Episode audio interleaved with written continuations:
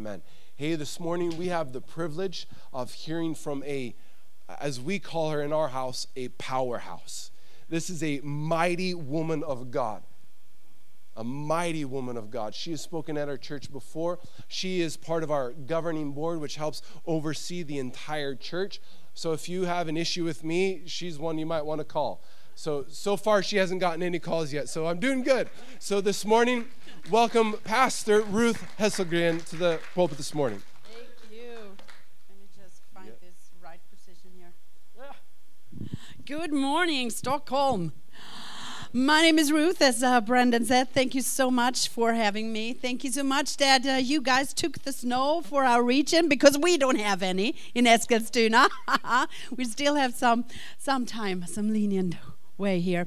Thank you so much. I am in Eskilstuna together with my husband. We're pastors there at the Pentecostal Church, which is a Swedish church with about 50 nationalities. So it's, it's a, we- we call ourselves Swedish. I don't know why, really. Because if you come on a Sunday, you see everyone from all different cultures and backgrounds and languages, and it's fun and it's loud, and I love it. That's how church is supposed to be a reflection of heaven, right? So you are in a good place here to have an international community. Well, Pastor Brendan asked me to preach on Mark, and he gave me chapter 13 and 14 to choose from. And I read through it and I thought, chapter 13, it's about, you know, the coming of Christ and judgment and everything like that. I leave it to you, Pastor. I jump into chapter 14. And I'm, t- I'm going to uh, preach from Mark chapter 14, 1 to 11. And the first slide, it tells you about what it means. It's a deep love for Christ. It's a deep love for Christ. If you feel you're going deep, you're going to go deeper. It's always deeper, deeper, deeper. In Christ, there are, it's like, you know, there is no realm like what we know, there's no box. It's just expanding, it never stops. A deep love of Christ. Well, the thing is also like this we've just celebrated Thanksgiving. And, and though Christmas is around the corner, the passage that I'm preaching on actually takes place in the last week of Jesus' earthly ministry. So we're at Eastern time, basically. So sorry for that. I kind of landed in the wrong season. His fault, not mine, all right? But somehow I think that at the end of the sermon, we might understand, oh, it's actually quite fitting you know well and there's a twist to it okay so so so bear with me now just want to start reading the first two verses of this um, mark chapter 14 verse 1 actually so keep your finger in your bible or on your screen on your on your uh, bible app it says like this Now the Passover and the festival of unleavened bread were only two days away, and the chief priests and the teachers of the law were scheming to arrest Jesus secretly and kill him. But not during the festival, they said, or the people may riot. And then I jump to verse 10 and 11. Then Judas Iscariot, one of the twelve, went to the chief priests to betray Jesus to them. They were delighted to hear this and promised to give him money. So he watched for an opportunity to hand Jesus over. Funny what Mark does here. He tells us Jesus was hated. He had those outside his followers, outside his group, who hated him, who were scheming against him, who planned to arrest him and planned to kill him.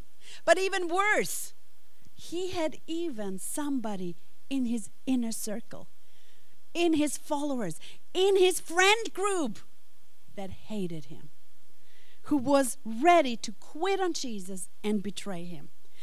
And what we have here, theologians and scholars, they call it a mark sandwich. Yes, you heard me right. It's like a hamburger, like a sub, you know. It's like Mark tells you something first, then he makes a filling of something else, and then goes back and gives you the other side of the bread. That holds it together. It's a Mark sandwich. Because what he does is he tells about the betrayal of Jesus by Judas, the animosity of the religious leaders. You know, we have the leaders in the beginning, Judas in the end. And in the middle, though, he says, But hello, don't forget, not everybody hated Jesus. There were those who deeply loved him. And that's what he gives us there in the middle. So that we are aware of that there are contrasting things. Hate and love coexist at the same time. So verses 3 to 9, it's the middle part of the sandwich, is a very moving passage. It's, it's very possibly one of the most profound passages in the scripture on worshiping. On worshiping Jesus, on a person who deeply loves the Lord. It's not just simply an emotional worship. And don't get me wrong, I think worship is absolutely allowed to be emotional. But we realize that this person makes it so clear that her worship is born out of knowledge, that she knows who Jesus is and what he has done. And that makes her heart full of worship and love.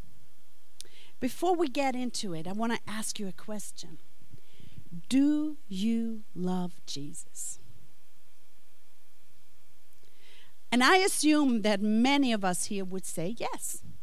Maybe you are here and you have not yet gotten to that point where you could say that about Jesus. I love him, you know. I'm interested in him. I want to know a little bit more about him. But, you know, it's religious stuff. Well, I think when you come and get to know Jesus, you realize it's not a religious stuff, it's a relationship stuff. And relationship requires love. A deep relationship, a meaningful relationship requires love. So I'm glad you're here, and I hope you start pondering on that. For the others, let me challenge you, though, a little bit. How much do you love Him? How deeply? Because that's the core of Christianity.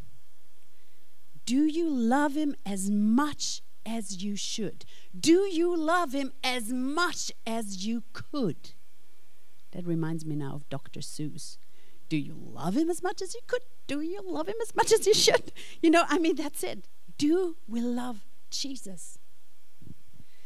The story about this woman becomes so instructive for us on what it really means to love Jesus. How we actually can measure our love to Jesus. And that is more than emotions, it's more than something we feel. Can we measure love? Can we really do that? You know, love always has to act. It has to be demonstrated, right? Jesus said, If you love me, you'll keep my commandments. So love is demonstrated that way. Here we find a deep love and the part of a follower of Christ. And it sets the bar so high to such a degree that Jesus, at the end of his passage, says in verse 9, And truly I say to you, wherever the gospel is proclaimed in the whole world, what she has done will be told in memory of her. Because her love was so great, so deep people will talk about it. Because Jesus wants people to see what it looks like when somebody loves him so much that it literally rearranges the priority of her life because she just loves him.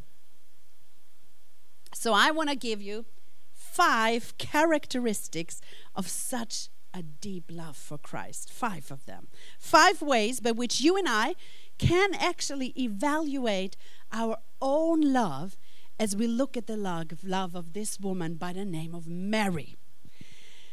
So let's read first Mark chapter 14, verses 3 to 9.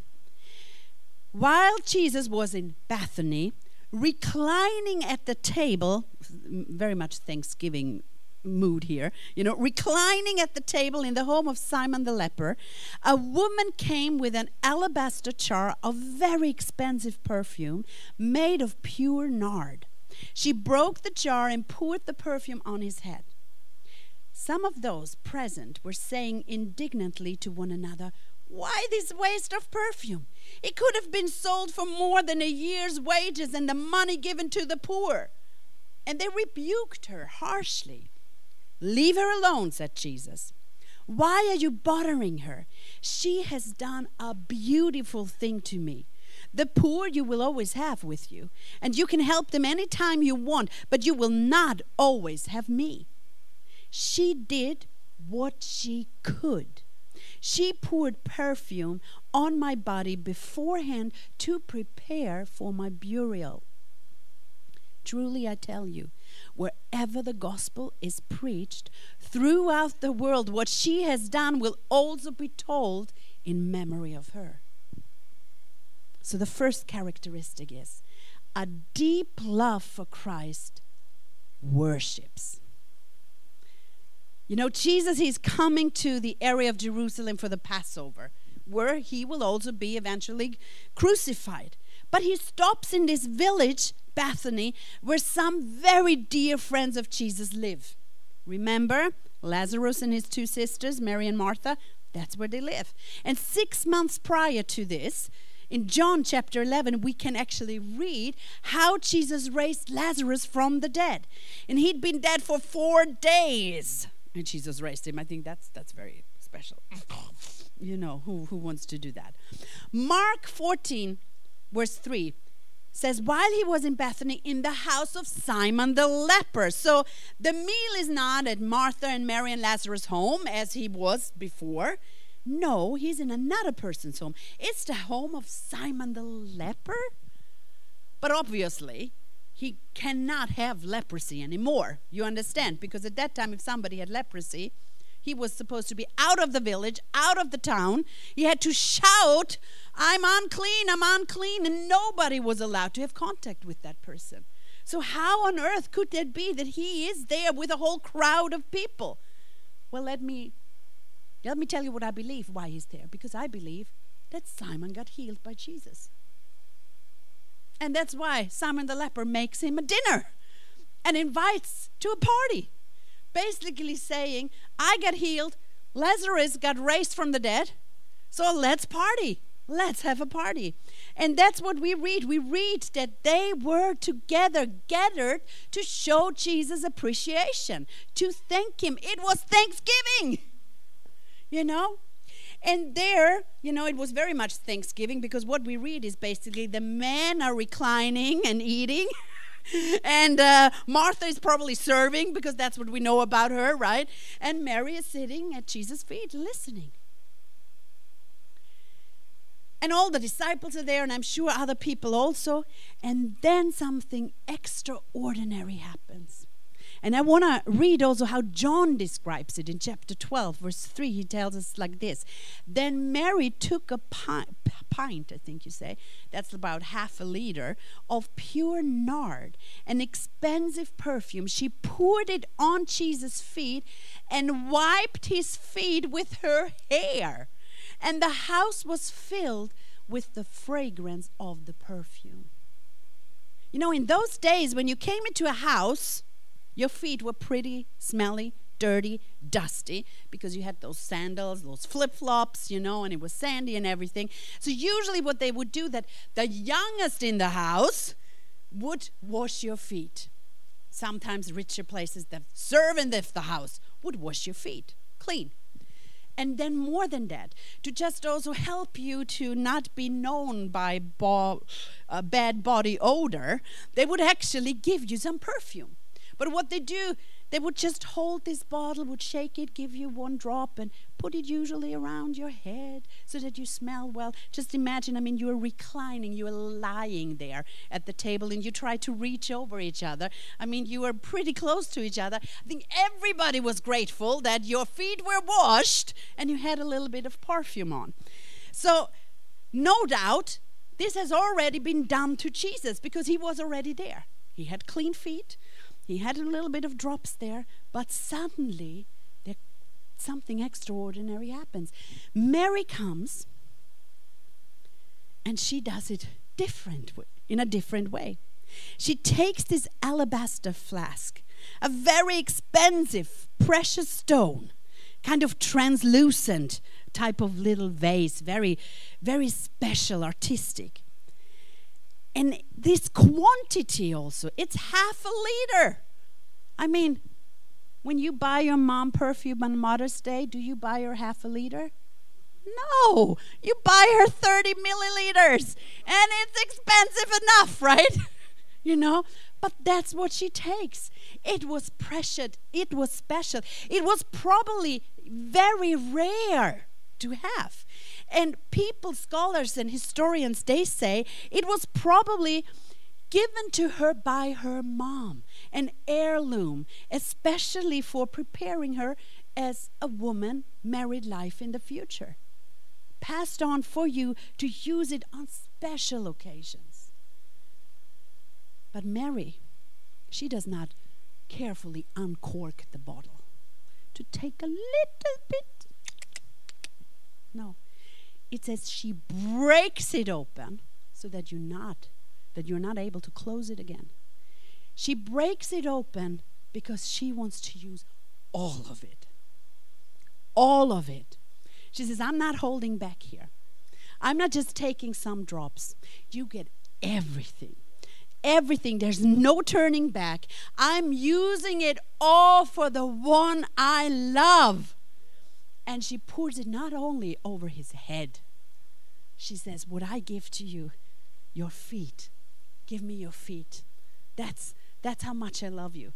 The, the, the one part that is the dirtiest, I put it over your feet my love.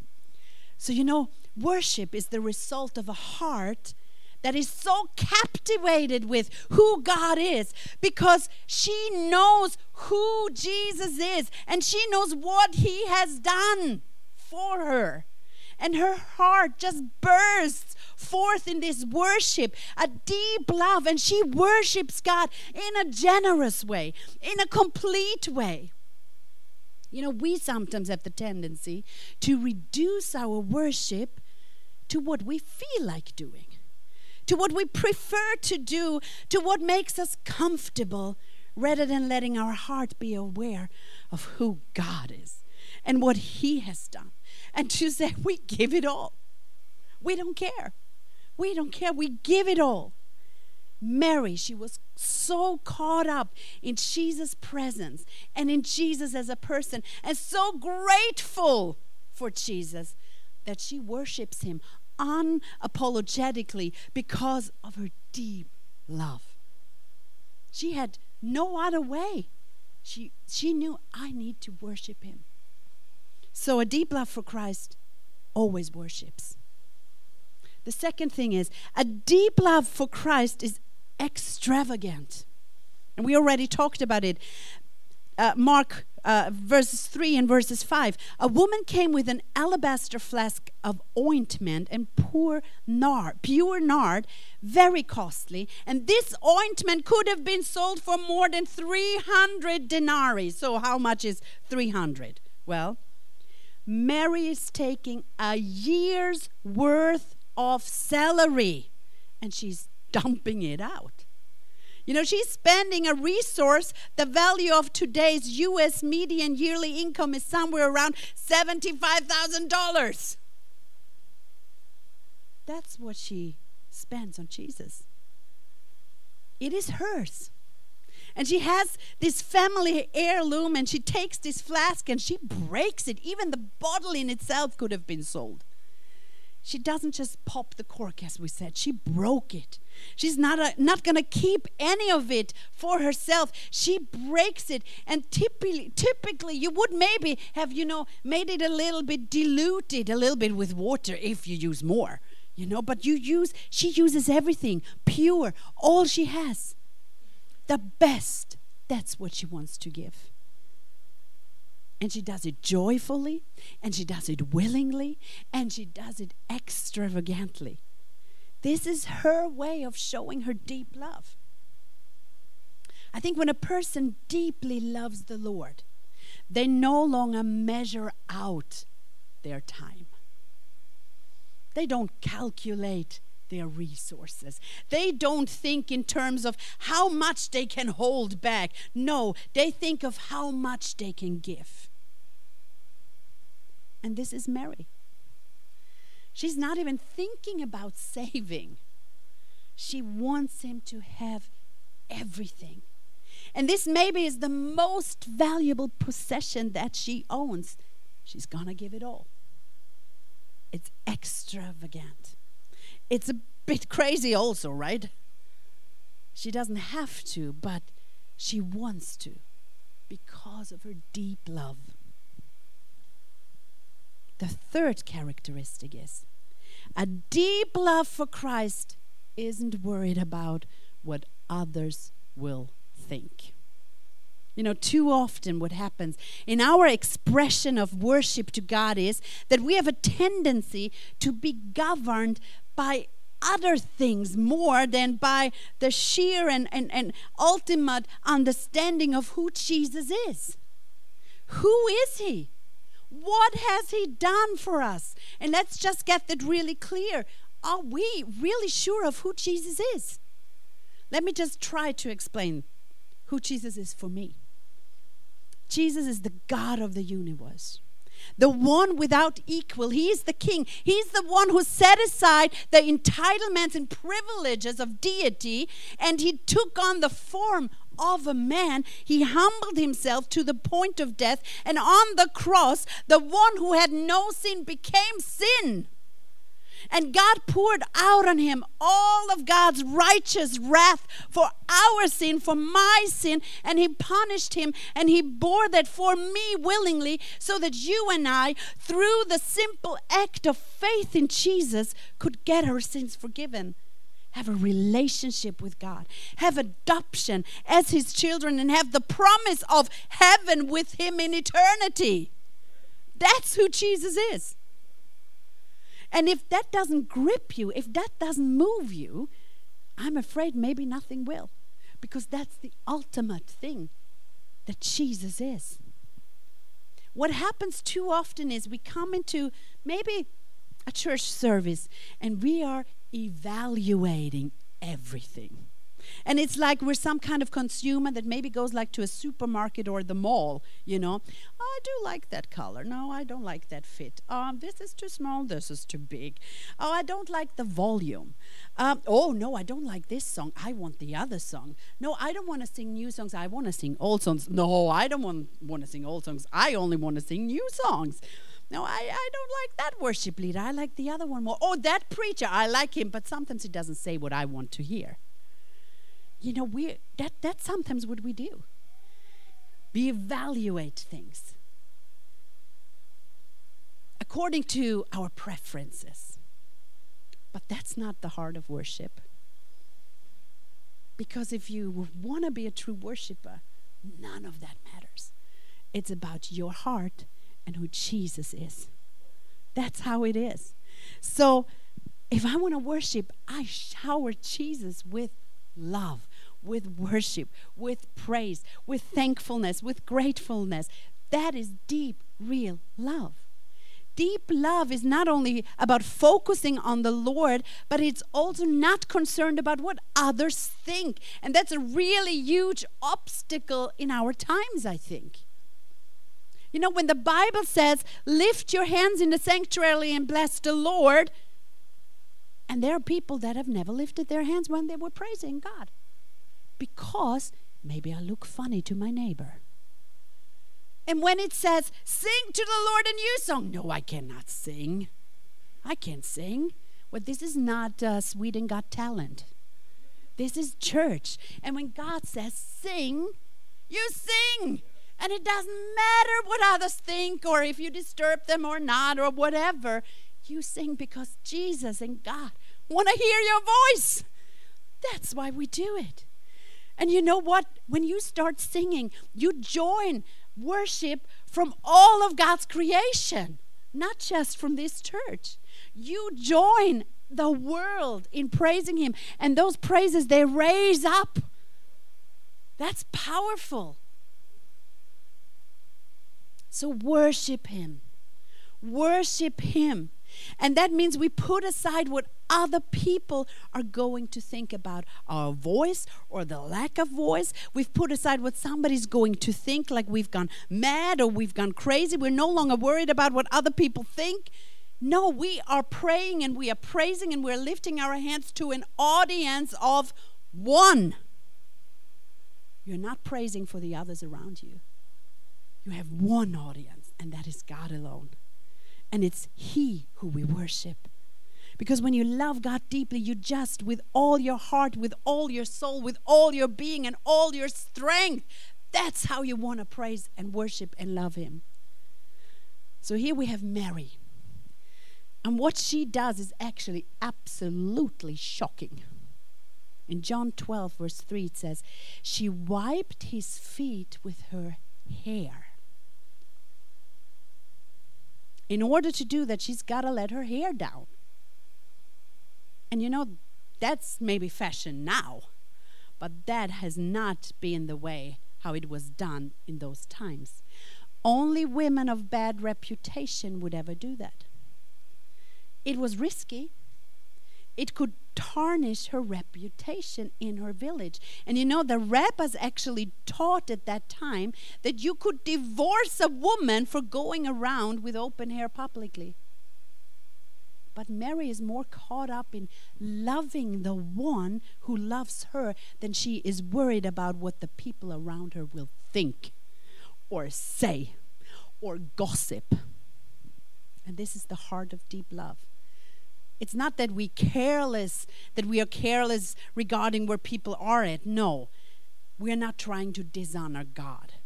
But we simply care more about him than we do about the opinions of people around us. Because they can be often shallow and they can be often wrong. Mary is caught up with loving Jesus deeply. Listen, I need to say that because when you love Jesus deeply, the world, people that don't know Jesus, they will not understand that. Your devotion to Christ is not something people understand. It's always interesting when the world is trying to tell the church what the church ought to do or ought to teach or ought to think because the world doesn't understand the mystery of personal devotion to God. The world sees the church as a social organization that just should be doing good. And yes, that's what we should be doing, right? We should be doing good things for our city, for our people, absolutely. But you know what? Without a devotion to God and without our love to God, we would not be different than any other governmental agency. The world will not understand the devotion you have for Christ. Hmm. W- watch this. This is interesting to me. In verse 4, it says, There were some who said to themselves indignantly, Why was the ointment wasted like that? Why is she doing that? It's an outrage. She's wiping his feet with her hair. What's up with that? Why? Why? How? Why does he not react? You know, they were they were angry.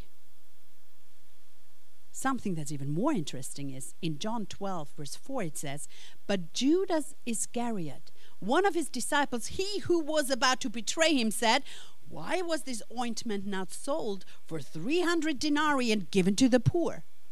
It was one of his disciples. This is so interesting. It's not it's not Peter or John or Thomas that speak out first. No, it was Judas.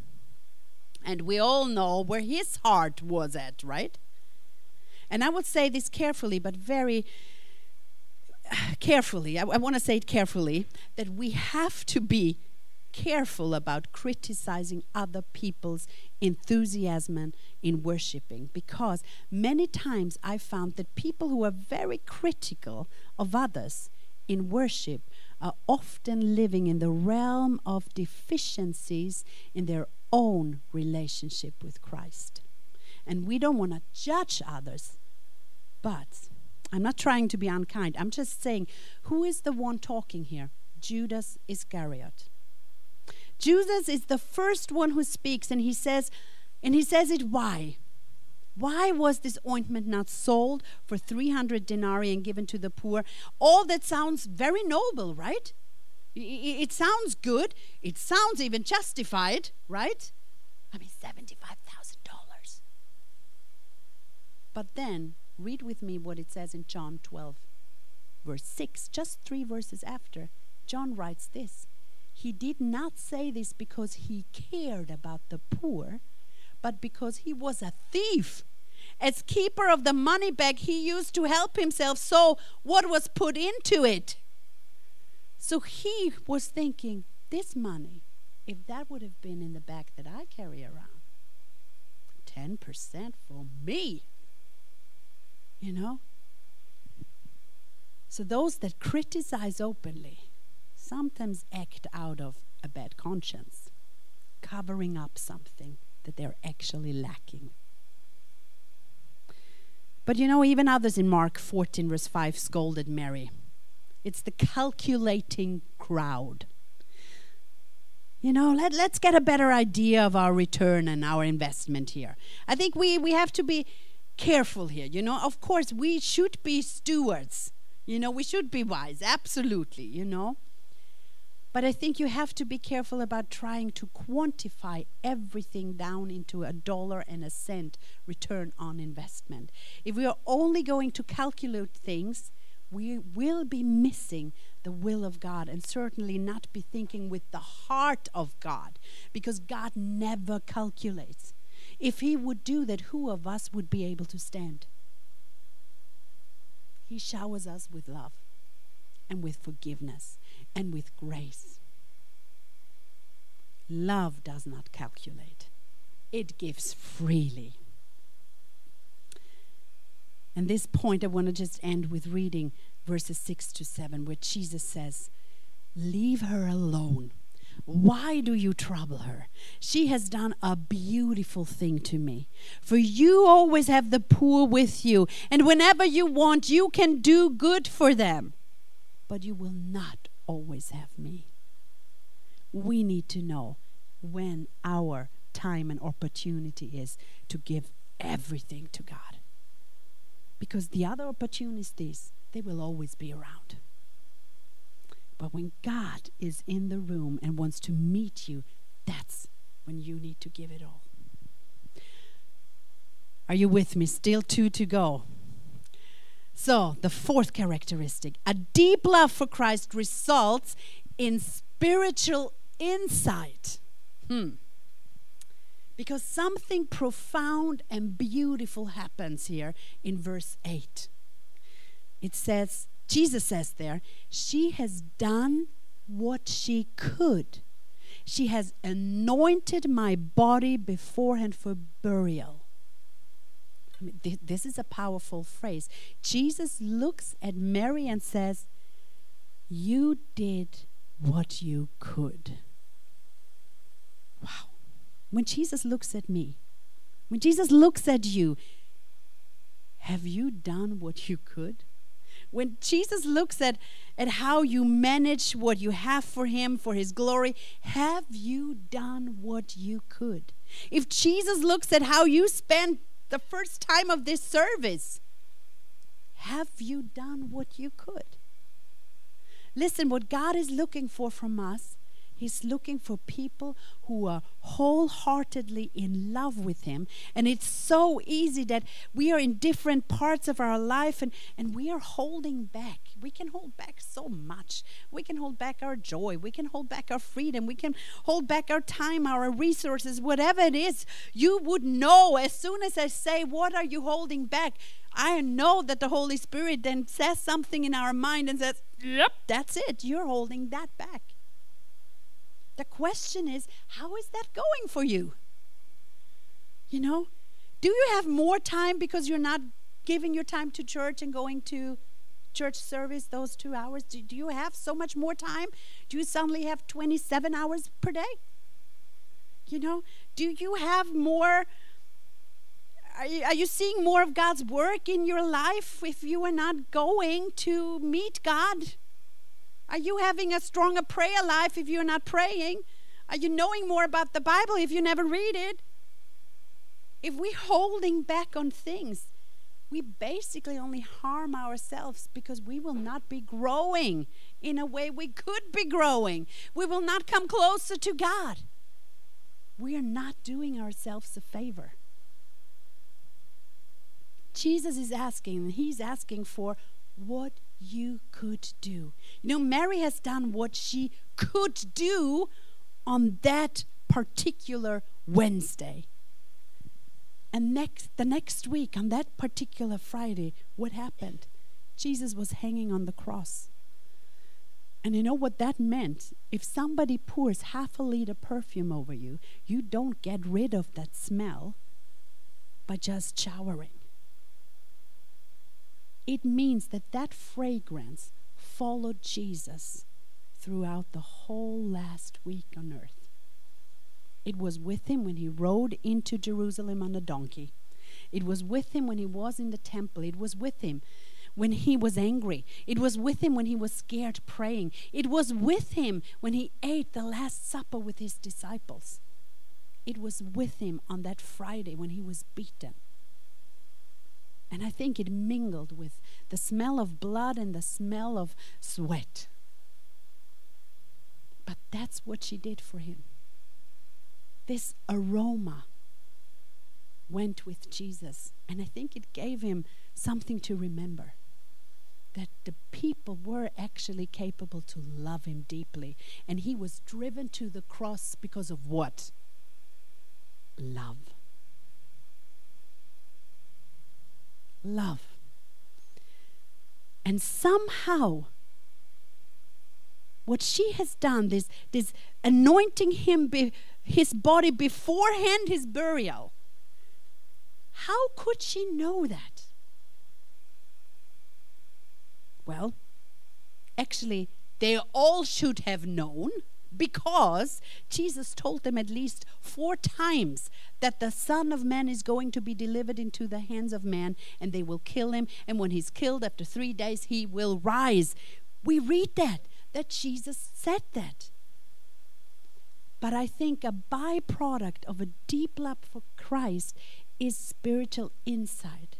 And if you dare to love Christ so deeply, you are aware of things you will know things. And she felt, this is the time. I need to do that for Christ. There's a great author, Tozer, A.W. Tozer, who wrote in his book, The Pursuit of God, a great uh, quote. I have written it up. The next picture. It's a little complicated, but, but bear with me. It says like this the great of the kingdom, so people that, that are known, you know, the great of the kingdom, have been those who loved God more than others did. I venture to suggest that the one vital quality which they had in common was spiritual receptivity. Something in them was open to heaven, something which urged them Godward without attempting anything like a profound analysis. I shall say simply that they had spiritual awareness and that they went on to cultivate it until it became the biggest thing in their lives. It's not about if you know all theology and all historical uh, interpretations and, and whatever of every passage in the Bible. It's about do you know Christ and do you love Him? And are you ready to give yourself to Christ? Because then something happens. The Holy Spirit dwells in you. And if you're walking with God, if you're walking close to God, this is God's heart for every single person in this room. That if you walk so close to God, you hear Him, you hear His voice because that's what he wants to do. He wants to speak to everyone here. And if you're fully devoted, you hear the Holy Spirit's voice in you, and you will be aware of things that you would not know otherwise. because God is taking place and room inside of you. So the people who love him and cultivate a love for him have an awareness of his moving in their life. But more than that, they even have an awareness of other people. They start seeing what God sees when he looks at other people. They hear what God hears when they listen to other people. That is the supernatural that can take place in your life. This is Mary. A deep love for God results in a spiritual sensitivity. You know, and that is not infallible. No, we are people, we are humans, we are not God, you know. But I just still want to be so close to God. You know, and, and I want the Holy Spirit to correct me when I'm wrong. but I just want to hear His Spirit in me. The last one now. Ah, and that's a beautiful one. A deep love for Christ is applauded by God. Woohoo! That's not a difficult one, right? Mark 14, verse 9. Truly I tell you, wherever the gospel is preached throughout the world, what she has done will also be told in memory of her. It doesn't say in memory of me. He says, No, I want people to know her. Jesus wants us to know about this story. It's very interesting. Why didn't he tell them, Oh, don't forget you four who write the Gospels? You know, tell them about all you four about when I fed the 5,000s or when I calmed the storming sea, or make sure that in every gospel you can read how Lazarus was raised or how, how I walked on water. No. He says, make sure that people in every time of history, all over the world, will hear about this story, about that personal devotion, because that's what delights him. He, that's what he wants. That ultimately, all he's ever wanted is people who simply just love him with everything they are and with everything they have and just want to show it, not caring about what others think and talk. This is my job, loving Jesus. You know, Mary knew who Jesus was and correctly understood the magnitude of his power in her life. And so she rep- responds with this wholehearted lavishing on Christ, with this irresponsible outpouring of love. Do you ever do anything for Jesus and it's not for any other reason? You just do it for him. Well, you know, the world, what does the world say when we talk about this here? Will you give stuff to Jesus? Would you give your tithe? You give 10% of your income to the church and then even more maybe for missions? What? That's crazy. You mean you go to church on a Sunday, you're sitting there listening, and you, you even maybe go to prayer meetings? What are you, 80 plus? Would you have friends that you would not hang out with, but because they're Christians, you talk to them? You know, I mean that that's really like this. Church is a place where you're just thrown together and you have relationships with people you would maybe never talk with. But that's the family of God. It's a bit crazy to live a life as a Christian because you are doing things you are you, Jesus dares you to step out of a comfort zone. Loving Jesus will cause every one of us to do things the world just plainly does not understand. And if I can just say it, there is something crazy about people or about a person or a church who just has come to an awareness of how great God is and what He's done for them, and that the world just can't understand it, but all we want to do is tell them about Jesus. Because if we've experienced that love, we know that that's what the world needs. Look at the world today. Look at the wars. Look at the hate Look at the, the, the doubts people have and the confusion people live in. Look at the broken relationships. Look at the hurt and the trauma. Do we have the answer? Yes. Because we know somebody who died on the cross for all of that and wants to give us new life and new hope and forgiveness and restoration and a new beginning.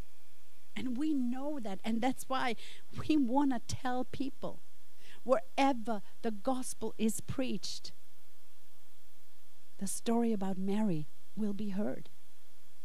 Because that's what Christ longs for in us.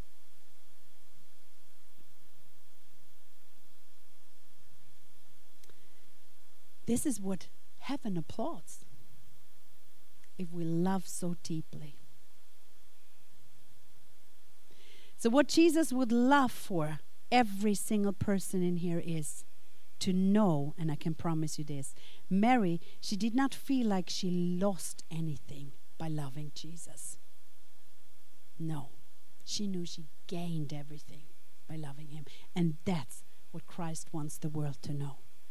By loving me, you gain everything. So may God help us to move into that direction of loving him that well. So maybe now we understand why this sermon has to be preached between Thanksgiving and Christmas.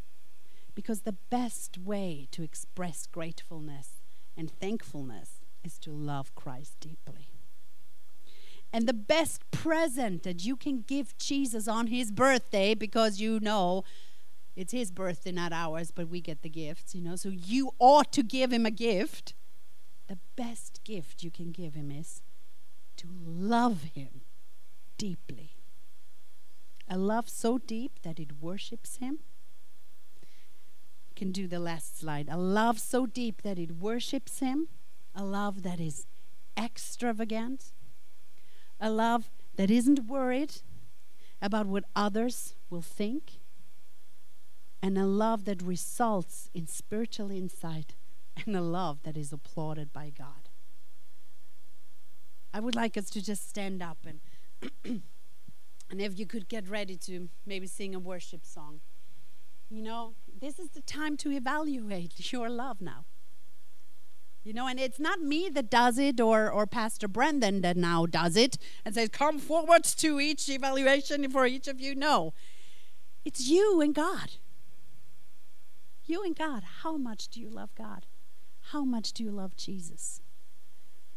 And I, I think we do like this during the, the first song, just take a time and and and and let the Holy Spirit Im, impress you with where you can change and direct your thoughts. And if you feel that, that you want to have prayer to really make it today, make a step, make a decision, I want to be deeper in love with Christ, come forward and we pray for you. Do that because love needs action. And today you can make a step and you you can make this action of okay, this is today. I mark it in my calendar. I want to have a deeper love for Christ.